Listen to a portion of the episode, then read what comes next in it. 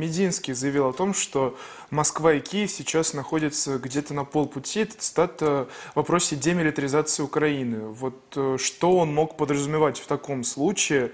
Э, это прогресс по переговорам или это результат военных действий, которые проводятся? И действительно ли это вот полпути?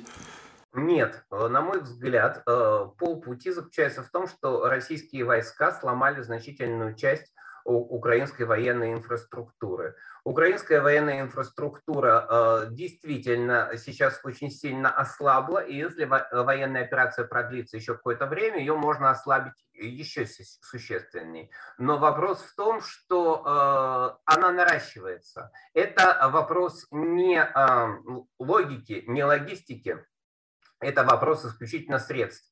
Если Запад на это выделил 30 миллиардов, он может выделить еще 30 миллиардов, если посчитает необходимым. Если он не посчитает необходимым, он не будет вооружать Украину. Причем сразу оговорюсь, что это никакого отношения к вступлению, не вступлению Украины в НАТО не имеет.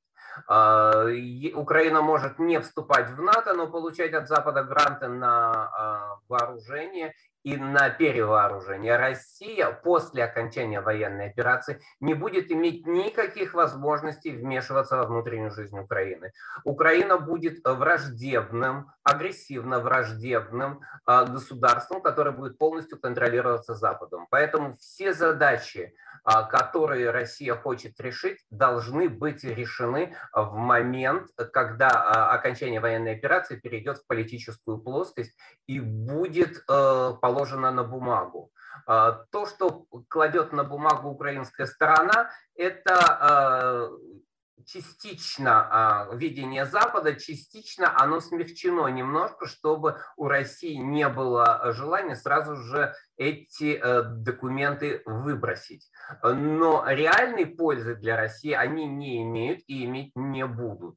А Россия э, может выбирать э, из тех вариантов, которые есть, варианты есть, но если речь идет о каком-то политическом урегулировании, о какой-то ситуации, когда Украины больше не будет исходить угроза России, чем не только России, но и ЛДНР, Россия признала ЛДНР, а, то окончание вопроса должно быть э, полностью совмещено с э, окончанием военной операции теми политическими реалиями, которые за этим настанут. И если э, что-то будет отложено, то э, ситуация будет гораздо хуже, чем после Минска-2, потому что Минск-2 давал России определенные возможности вмешательства, а сейчас же их не будет. И если э, цитировать опять-таки руководителя ДНР Пушилина, то ДНР на сегодняшний момент освобождена на 55%. Эта цифра совпадает с тем, что было две недели назад.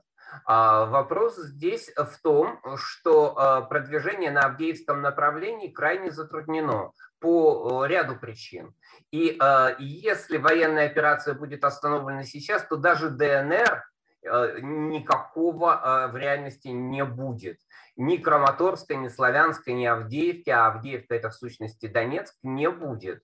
А, ситуация останется подвешенной так же, как это было все это время. А если она останется подвешенной, то опасность для России только возрастает, поскольку Россия все, все это время могла быть более или менее удаленной от ситуации, а сейчас она фактически несет ответственность за ДНР, она ее признала. И любые агрессивные действия а, со стороны Украины или со стороны Украины и Запада вынужденно будут э, э, вести к тому, что Россия будет вовлекаться в конфликт.